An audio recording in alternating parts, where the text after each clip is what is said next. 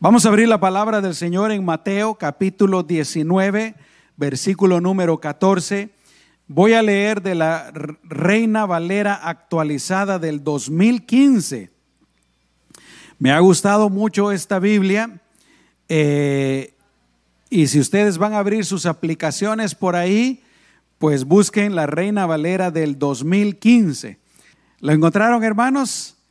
Y si tienen la del 2000, perdón, las de 1960, pues está bien.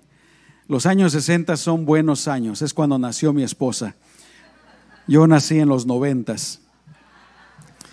Amén. ¿Cuántos nacieron en los noventas aquí? Levanten la mano los que nacieron en los noventas. A ver, levanten la mano, no tengan miedo. Hermana, hermana allá atrás, no le creo. Hermana Kimberly, les iba a decir, pero no es la hermana Kimberly. ¿Cuántos nacieron en los ochentas? Vamos a ver, levanten la mano. Ah, unos ochenteros aquí. Yo de los ochentas lo único que me recuerdo es la música. amén, amén. A ver, ¿cuántos de los setentas tenemos aquí? Setenteros, hippies. ¿Cuántos de los sesentas? Vamos a ver, levanten la mano los sesentas. Tenemos bastantes sesentas. Yo soy de los 80, les decía, ¿verdad? No, no, no 90, ya me confundí. Soy de los 90. Estamos jóvenes. Dice la palabra del Señor. Entonces Jesús les dijo, dejen a los niños y no les impidan venir a mí, porque de los tales es el reino de los cielos. Aleluya. Señor, gracias por tu palabra. Ayúdanos a abrir nuestro corazón y nuestra mente y estar atentos. Ayúdanos a crecer, aprender, a madurar. Y para ti sea toda la gloria y toda la honra. En el nombre de Jesús. Aleluya. Quiero recordarles lo que les compartí en el primer mensaje de la serie. Después de ese domingo se vino el día de los abuelos y le hablé a ustedes, los abuelitos. Después se vino pues el retiro pastoral y aquí estuvo Heriberto compartiendo la palabra del Señor. Así es que quiero recordarles pues los que, lo que les compartí ese, en ese mensaje. Eh, en primer lugar, yo les decía las razones, cuatro razones por las cuales los niños son tan valiosos. ¿Cuántos dicen amén? Los niños son valiosos, los niños valen mucho. La primera razón es porque son creación de Dios. La segunda razón es porque son hechos a la imagen de Dios. La segunda razón es porque son de Dios, últimamente son de Dios. Aleluya. Y en cuarto lugar, porque Dios los ama, Dios desea salvarlos Dios desea llevarlos a su presencia. Jesús dio su vida por todos los niños. Pero también mencioné en segundo lugar cómo Dios nos comparte a nosotros de sus riquezas más grandes al permitirnos tener hijos. Les leí lo que dice el Salmo 127 del 3 al 5. He aquí, herencia de Jehová son los hijos cosa de estima el fruto del vientre. Como saetas en manos del valiente, así son los hijos sabidos en la juventud. Bienaventurado el hombre y la mujer que llenó su aljaba de ellos, no será avergonzado cuando hablare con los enemigos en la puerta. Y les decía que este pasaje nos enseña las siguientes cosas. Número uno, que Dios nos da a los hijos como herencia. ¿Cuántos dicen amén, hermanos? El mundo quisiera que Dios les diera dinero, dinero, posesiones materiales, ¿verdad? Tesoros, oro, riquezas. No, Dios es más sabio, Dios es más grande, más inteligente. Dios nos da cosas más valiosas. Y entre esas cosas están nuestros hijos, son herencia de Dios. Ese pasaje nos enseña que son cosa de gran estima. Debemos valorarlos, apreciarlos, cuidarlos, protegerlos.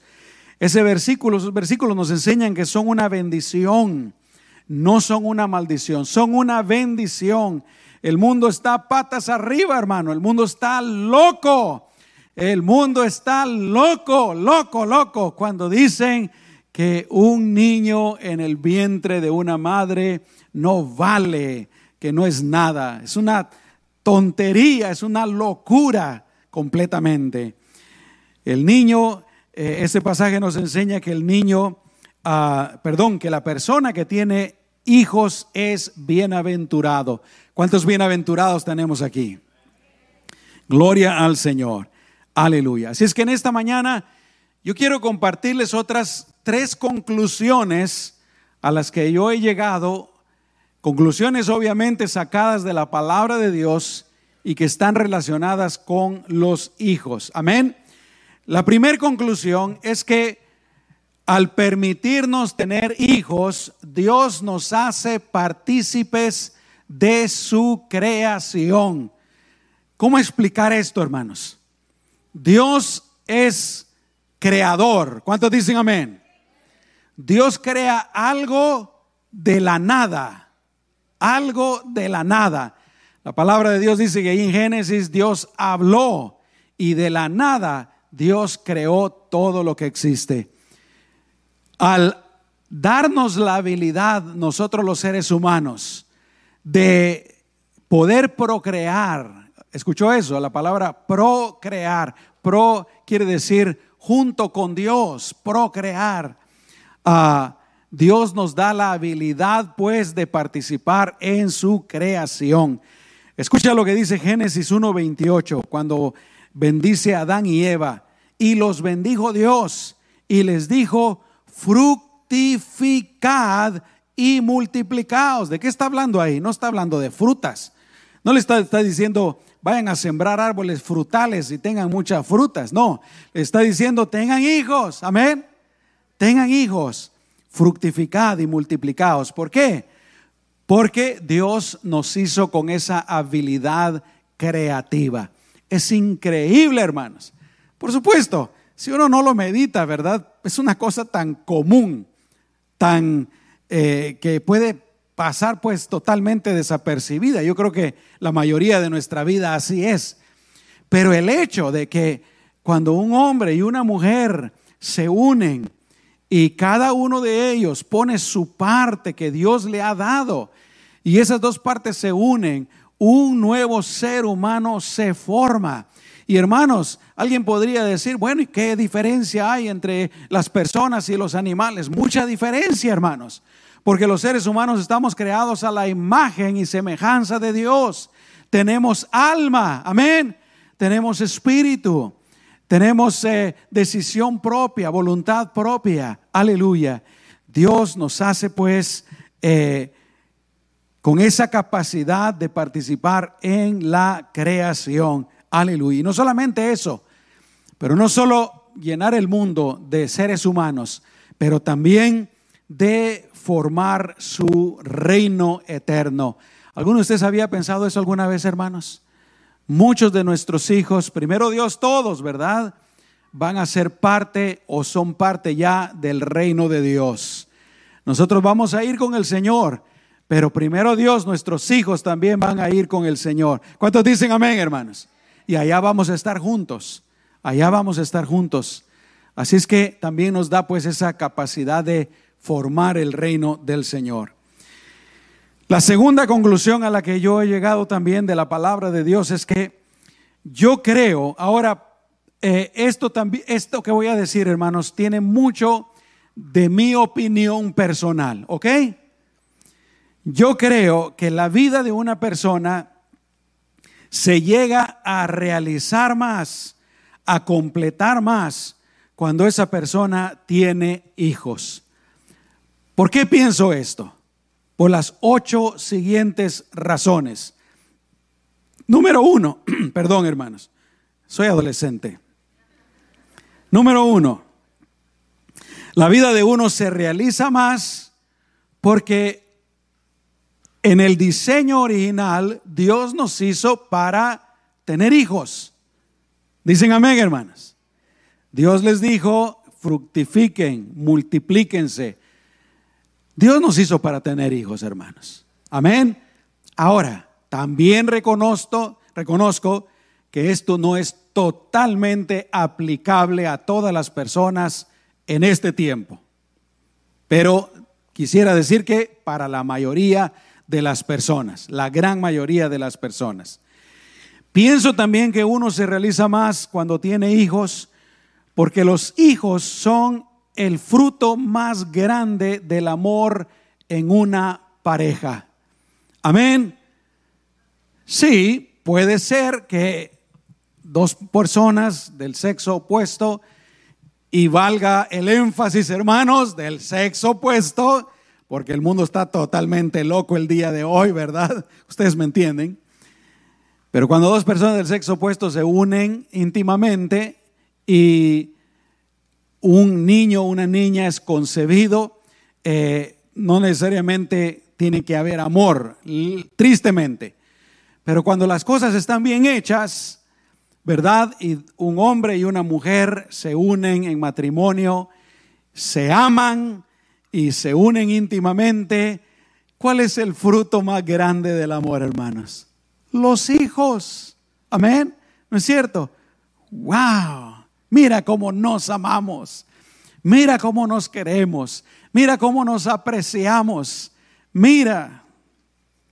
Y la mujer le dice, pues parece que no me amas tanto porque salió igual a ti. Esa ya fue una broma empezada, hermanos.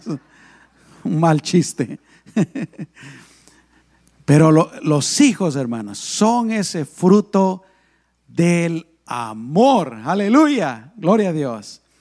La siguiente razón, hermanos. Yo creo que una persona se realiza más cuando tiene hijos porque los hijos son uno de los regalos más valiosos que los esposos se pueden dar el uno al otro. Amén. No es, te voy a dar una casa, no es, te voy a dar una brazalete de diamantes de 15 mil quilates, no es, te voy a dar un Maserati, no es nada de eso, hermanos. Yo creo sinceramente que el regalo más grande que un esposo le puede dar a su esposa son los hijos. Y el regalo más grande que una esposa le puede dar a su esposo son los hijos. ¿Cuántos de ustedes dicen amén, hermanos? Aleluya. Voy a contar un testimonio y yo sé que me va a salir mal y eh, después me lo van a contar bien aquí, mis dos memorias. Amén. Pero ahí les va. La, la emoción es lo que importa, ¿ok?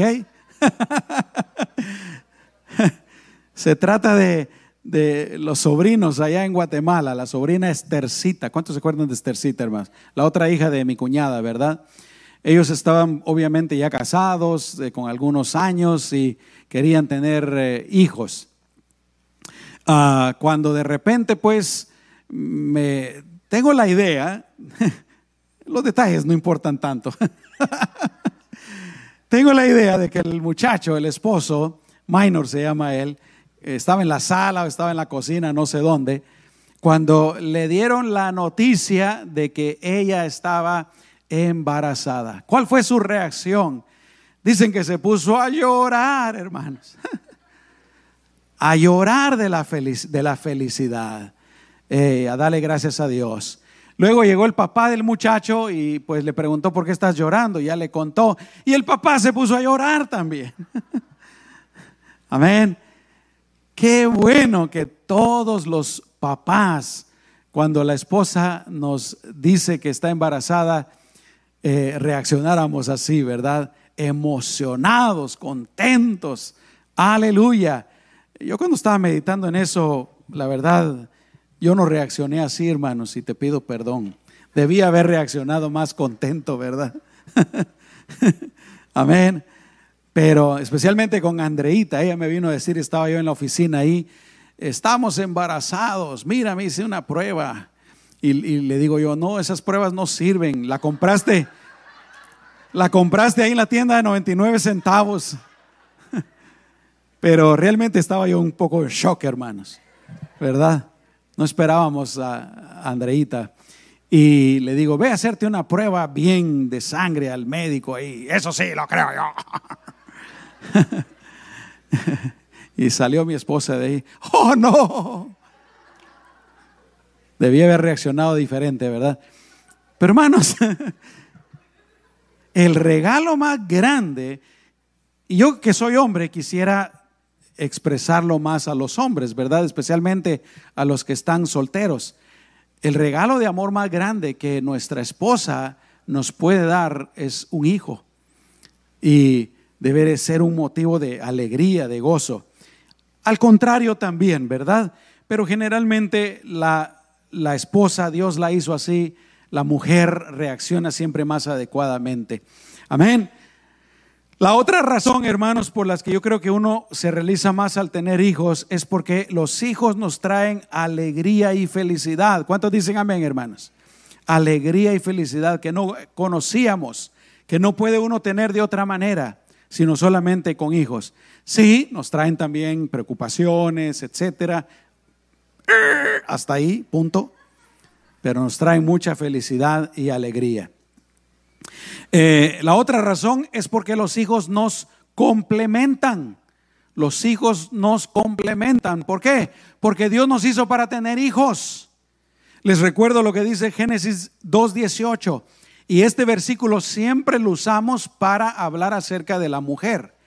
Y dijo Jehová Dios, no es bueno que el hombre esté solo, le haré ayuda idónea para él. Sí, definitivamente habla principalmente de la mujer, pero yo creo, hermanos, que está hablando de los hijos también. La mujer lo complementa a uno, pero los hijos también lo complementan a uno. ¿Cuántos de ustedes se han dado cuenta de eso, hermanos? Yo sé que estoy diciendo la verdad.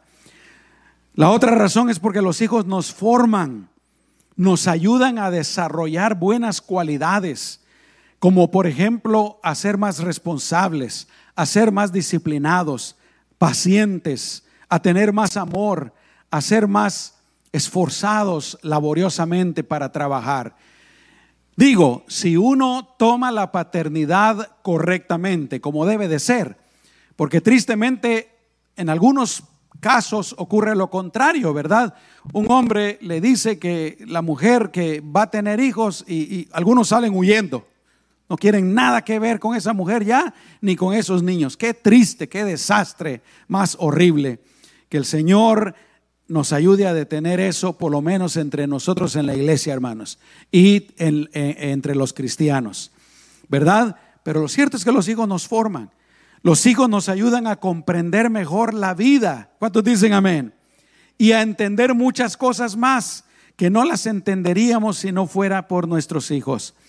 Y por último, los hijos en muchas instancias nos ayudan a enderezarnos, a dejar cosas malas y a adoptar buenas costumbres. Les comparto la definición de hijo de José Saramago. Él es premio Nobel de Literatura portugués. Por supuesto, él no es cristiano. Pero escuchen lo que dice. Hijo es un ser que Dios nos prestó para hacer un curso intensivo de cómo amar a alguien más que a nosotros mismos de cómo cambiar nuestros peores defectos para darles los mejores ejemplos y de nosotros aprender a tener coraje. Sí, eso es.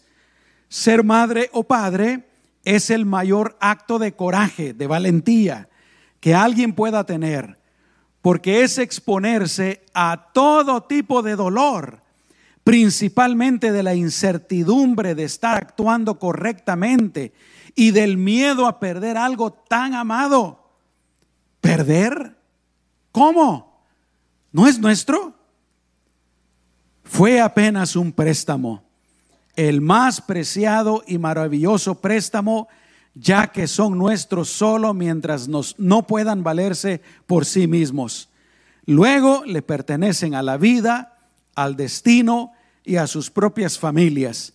Dios bendiga siempre a nuestros hijos, pues a nosotros ya nos bendijo con ellos. ¿Cuántos pueden decir amén, hermanos? Cierra tus ojos, Señor.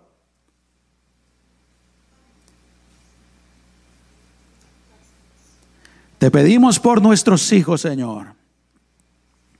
Guárdalos de todo mal. Bendícelos, guíalos en sus vidas. Ayúdalos a amarte a ti, ayúdalos a temerte y ayúdalos a servirte, Señor. En tu nombre precioso. Aleluya.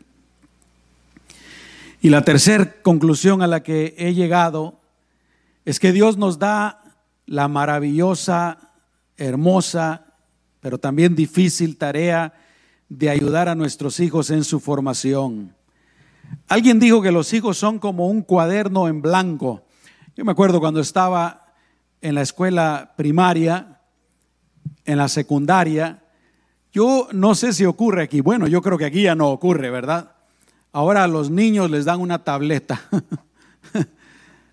Pero algunos de ustedes, ustedes que son de los 60, de los 70, tal vez se acuerdan de esto. Yo me recuerdo cuando estábamos empezando el año escolar y te compraban los materiales de la escuela y te compraban pues todos los cuadernos necesarios en blanco. ¿Se acuerdan de eso, hermanos? Y yo siempre decía, eh, este año sí voy a cuidar los cuadernos. Empezaba forrándolos bien bonitos y voy a ir escribiendo bien, con buena letra. y todo el año va a estar bien bonito el cuaderno. Pero la experiencia de tener un cuaderno nuevo, en limpio, ¿verdad? Blanco, sin nada escrito, hasta lo olía. ¿Cuántos de ustedes lo olían, hermano? Mmm, qué rico huele el papel nuevo, ¿verdad? Pues en cierto sentido nuestros hijos también son así. Proverbios 22, 6 dice, instruye al niño en su camino instruye, papá, mamá, instruye, enseña eh, al niño en su camino y aun cuando fuere viejo no se apartará de él. Siempre nos recuerda los arbolitos, ¿verdad? Cuando sembramos un arbolito, están chiquitos y, la ramita se hace así de un lado para otro. Uno la puede hacer para donde quiera, ¿no? Y lo, lo que hacemos es que le ponemos una, una vara, una estaca a un lado y, y tratamos de dirigir su crecimiento para que cuando crezca, ¿verdad? El árbol esté derechito, porque ya llega un momento en que ya no se va a poder mover. Y lo mismo es con los hijos, ¿no? Instruye al niño en su camino desde que está chiquito. Cuando esté viejo ya no se va a apartar de él. Así es que ese es el mandamiento del Señor. Debemos de instruir a nuestros hijos en todos los asuntos necesarios para esta vida. Digan amén, hermanos. Para esta vida, la escuela, la carrera, el trabajo, los modales, relaciones sociales, etcétera. Pero especial atención debemos de prestar a su vida espiritual, a su vida eterna. Porque como he dicho tantas veces, ¿De qué sirve que yo tenga un hijo como doctor, verdad, con mucho dinero y que le va bien en este mundo, si al morir mi hijo no va a ir al, al cielo, no va a ir a la vida eterna, se va a ir al infierno? Entonces el Señor nos encarga, ¿verdad? Instruyalo en todo, en todo es importante, pero pongan especial atención en lo espiritual. Deuteronomio, capítulo 6, versículos 1 al 9, si quieren abrirlo, dice el Señor, estos pues son los mandamientos, son las leyes y son los decretos que el Señor su Dios ha mandado que les enseñe para que los pongan por obra en la tierra a la cual pasan para tomarla en posesión. Aquí Moisés está hablando, ¿verdad? Y les dice, Aquí están pues todos los mandamientos, todos los decretos, todas las leyes. Dios me pidió a mí que yo se los enseñara a ustedes. Moisés se los repitió al pueblo muchas veces y lo dejó escrito para que el pueblo pudiera leerlo. Eh, y sigue diciendo, son para que temas al Señor tu Dios, tú con tu hijo y el hijo de tu hijo, guardando todos los días de tu vida todas sus leyes y sus mandamientos que yo te mando a fin de que tus días sean prolongados. Escucha pues, oh Israel, y cuida de ponerlos por obra. Israel, escucha. Cuida de ponerlos por obra para que te vaya bien y seas multiplicado grandemente en la tierra que fluye leche y miel. como te ha prometido el Señor, Dios de tus padres. Escucha Israel, el Señor nuestro Dios, el Señor uno es, y amarás al Señor tu Dios con todo tu corazón, con toda tu alma y con todas tus fuerzas. Estas palabras que yo te mando eh, estarán en tu corazón y las repetirás a tus hijos y hablarás de ellas sentado en casa y andando por el camino, cuando te acuestes y cuando te levantes. Las atarás a tu mano como señal y estarán como señal entre tus ojos. Las escribirás en los postes de tu casa y en las puertas de tus ciudades. Ahora déjenme, como decimos comúnmente, ¿verdad? Déjenme barajeárselas un poquito más despacio, hermanos. Primero, nos enseña para qué es la palabra de Dios. Y dice que es para ponerla en obra. Amén. ¿Cuántos dicen amén? No para guardarla, no para tenerla ahí. Hermano, yo tengo como 20 Biblias, muy poco. ¿Verdad? Pero no es para eso, es para leerla, para meditarla y para ponerla en obra. Por eso dice, estos pues son los mandamientos, las leyes y los decretos del Señor su Dios que, el Señor su Dios ha mandado para que les enseñe, para que los pongan por obra. De nada sirve conocer la palabra de Dios si uno no los pone por obra. Es para ponerlos por obra. En segundo lugar, dice que son para que temamos a Dios junto con nuestros hijos y con nuestros nietos. Muchas veces les he dicho, hermanos, lo importante que es temer a Dios es sumamente importante. Por eso que yo siempre oro por mis hijos, yo le pido a Dios tres cosas. Número uno, que amen a Dios. Número dos, que teman a Dios. Y número tres, que sirvan a Dios. Tres cosas. Temer es sumamente importante. Escucha lo que dijo Moisés. Son para que temas al Señor tu Dios, tú con tu hijo y el hijo de tu hijo, guardando todos los días de tu vida todas sus leyes. Así es que, en primer lugar, pues, la palabra de Dios es para ponerla en obra y para temer a Dios. En segundo lugar, estos pasajes nos enseñan cuáles son los beneficios de hacerlo. Pongan atención, hermanos, porque a nosotros siempre nos gusta qué es lo que vamos a ganar, ¿no? Siempre nos gusta escuchar qué es lo que vamos a sacar para nosotros, cuál es el provecho que vamos a sacar. Amén. Y aquí Dios nos dice claramente, dice en primer lugar que si ponemos por obra los mandatos del Señor, nos va a ir bien y vamos a ser prosperados. ¿La, escucharon, hermanos? Amén. Escucha pues, oh Israel, y cuida de ponerlos por obra, para que te vaya bien.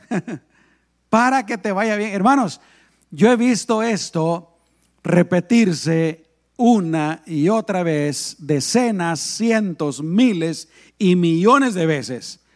La persona que ama la palabra de Dios y la vive, le va bien, le va bien, le va bien. Pero escucha lo que sigue diciendo, no solamente para que te vaya bien, pero también para que seas multiplicado grandemente en la tierra que fluye leche y miel. Dios les prometió a Israel, hermanos, que cuando entraran a la tierra prometida, Él los iba a bendecir espiritualmente, los iba a bendecir en el alma, les iba a dar paz, les iba a dar tranquilidad, les iba a dar gozo, etcétera. Pero también Él prometió que los iba a bendecir materialmente grandemente, los iba a hacer una nación próspera y rica. Y lo mismo es para nosotros, hermanos. Amén. Así es que si guardamos la obra del Señor, nos va a ir bien y Dios nos va a prosperar. Pero en segundo lugar, si guardamos la palabra del Señor, nuestros días serán alargados. ¿Cuántos dicen amén, hermanas?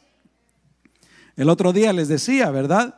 Que en la Biblia Dios nos da varias cosas que podemos hacer para vivir más tiempo.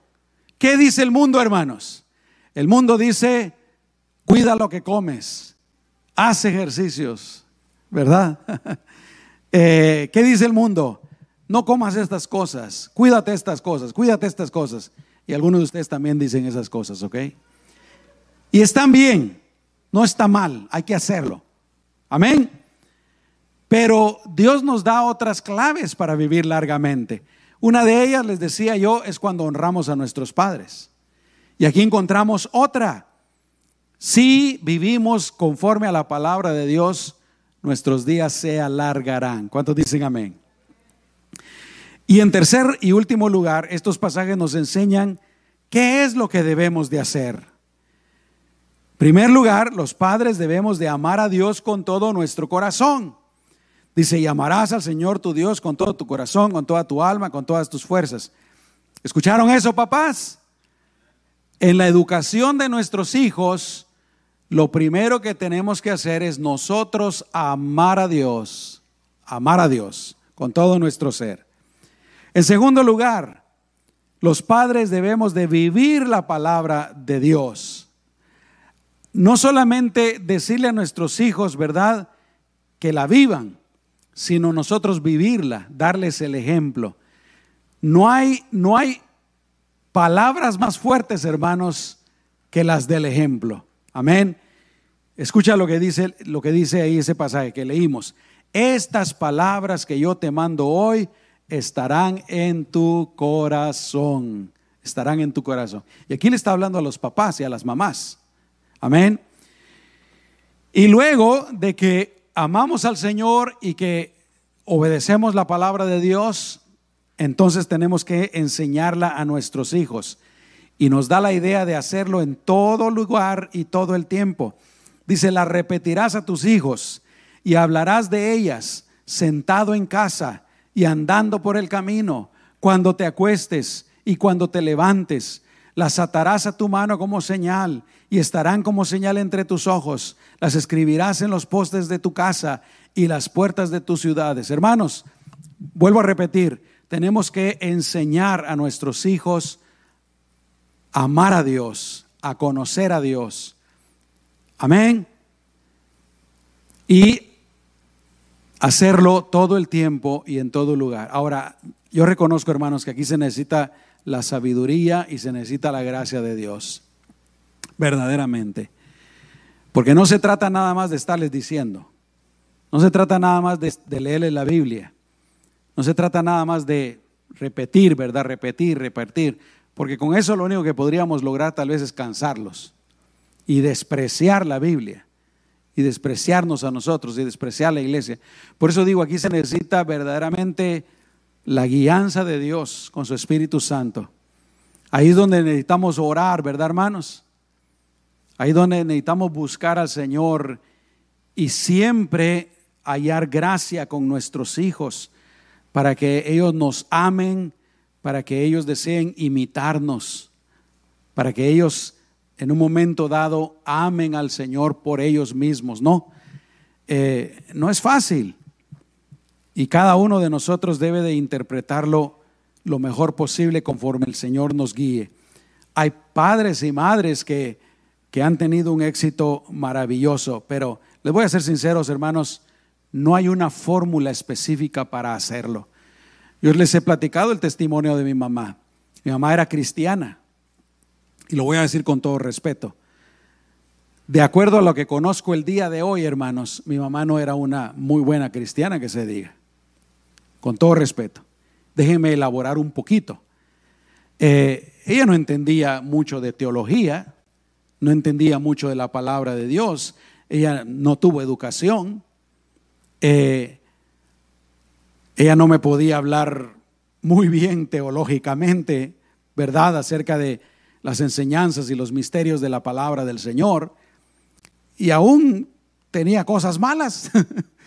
ya les he dicho que mi mamá eh, creía en la astrología, le gustaba leer el horóscopo todos los días, siendo cristiana, hermanos. Eh, era un poco supersticiosa. Ella creía en la suerte y estas cosas. Y tenía un montón de defectos. Pero, hermanos, yo no sé, yo no sé qué hubo ahí. No puedo entenderlo.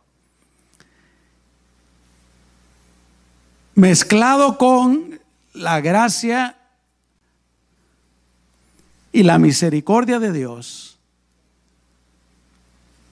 que de alguna manera yo temía a Dios. Y en un momento específico en mi vida, le entregué mi vida al Señor. Uno hubiera pensado, no, pues, ¿cómo, ¿cómo está ahí el asunto, verdad? Mala cristiana, no iba a la iglesia, mi papá se lo prohibía. Ah, no le dio el ejemplo perfecto, no le enseñó, no le lo llevó la Biblia, un montón de cosas ahí.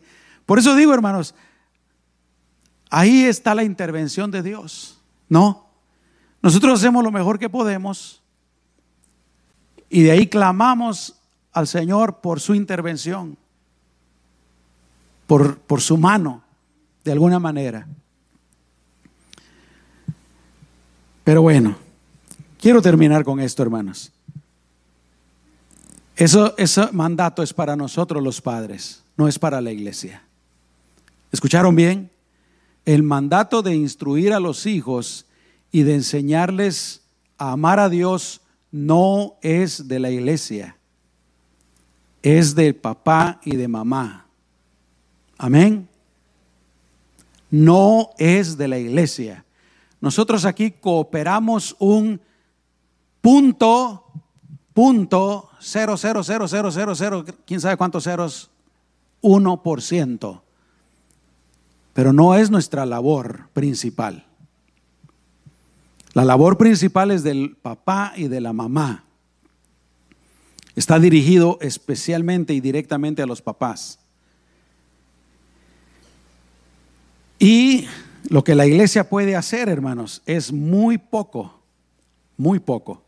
¿Cuánto tiempo pasan tus hijos en la iglesia, hermanos? Nada, ¿verdad? Pero bueno, ahí lo vamos a, dejar. Conclusión, Dios nos hace partícipes de la creación al darnos la bendición de tener hijos. Número dos, uno se realiza, más como persona cuando tiene hijos. Número tres, Dios nos da la hermosa tarea de educar y formar a nuestros hijos. Vamos a orar, hermanos. Cierra tus ojos. Señor, ayúdanos como papá y mamá. Ayúdanos, Señor. Ayúdanos, ayúdanos. Necesitamos de tu ayuda. Necesitamos de tu guianza. Necesitamos de tu Espíritu Santo. Necesitamos de tus milagros. Necesitamos de tu mano que intervenga, Señor, en nuestra labor de padre y madre, para lograr el objetivo de que nuestros hijos, cuando crezcan, ellos te conozcan por ellos mismos. Que la iglesia no sea solamente una religión más, sino que ellos lleguen a tener una verdadera relación contigo, Señor. para que ellos te amen, para que ellos te teman y ellos te sirvan, Señor. Señor, una vez más te pedimos por nuestros hijos y por los nietos, que de alguna manera, Señor, ellos puedan recibir ese legado de la salvación y de la vida eterna por parte nuestra. Sí, claro, que reciban nuestro amor que reciban todo lo que nosotros podemos darles. Pero de una manera especial, Señor, la vida eterna por medio de la fe. En el nombre de Jesús. Amén.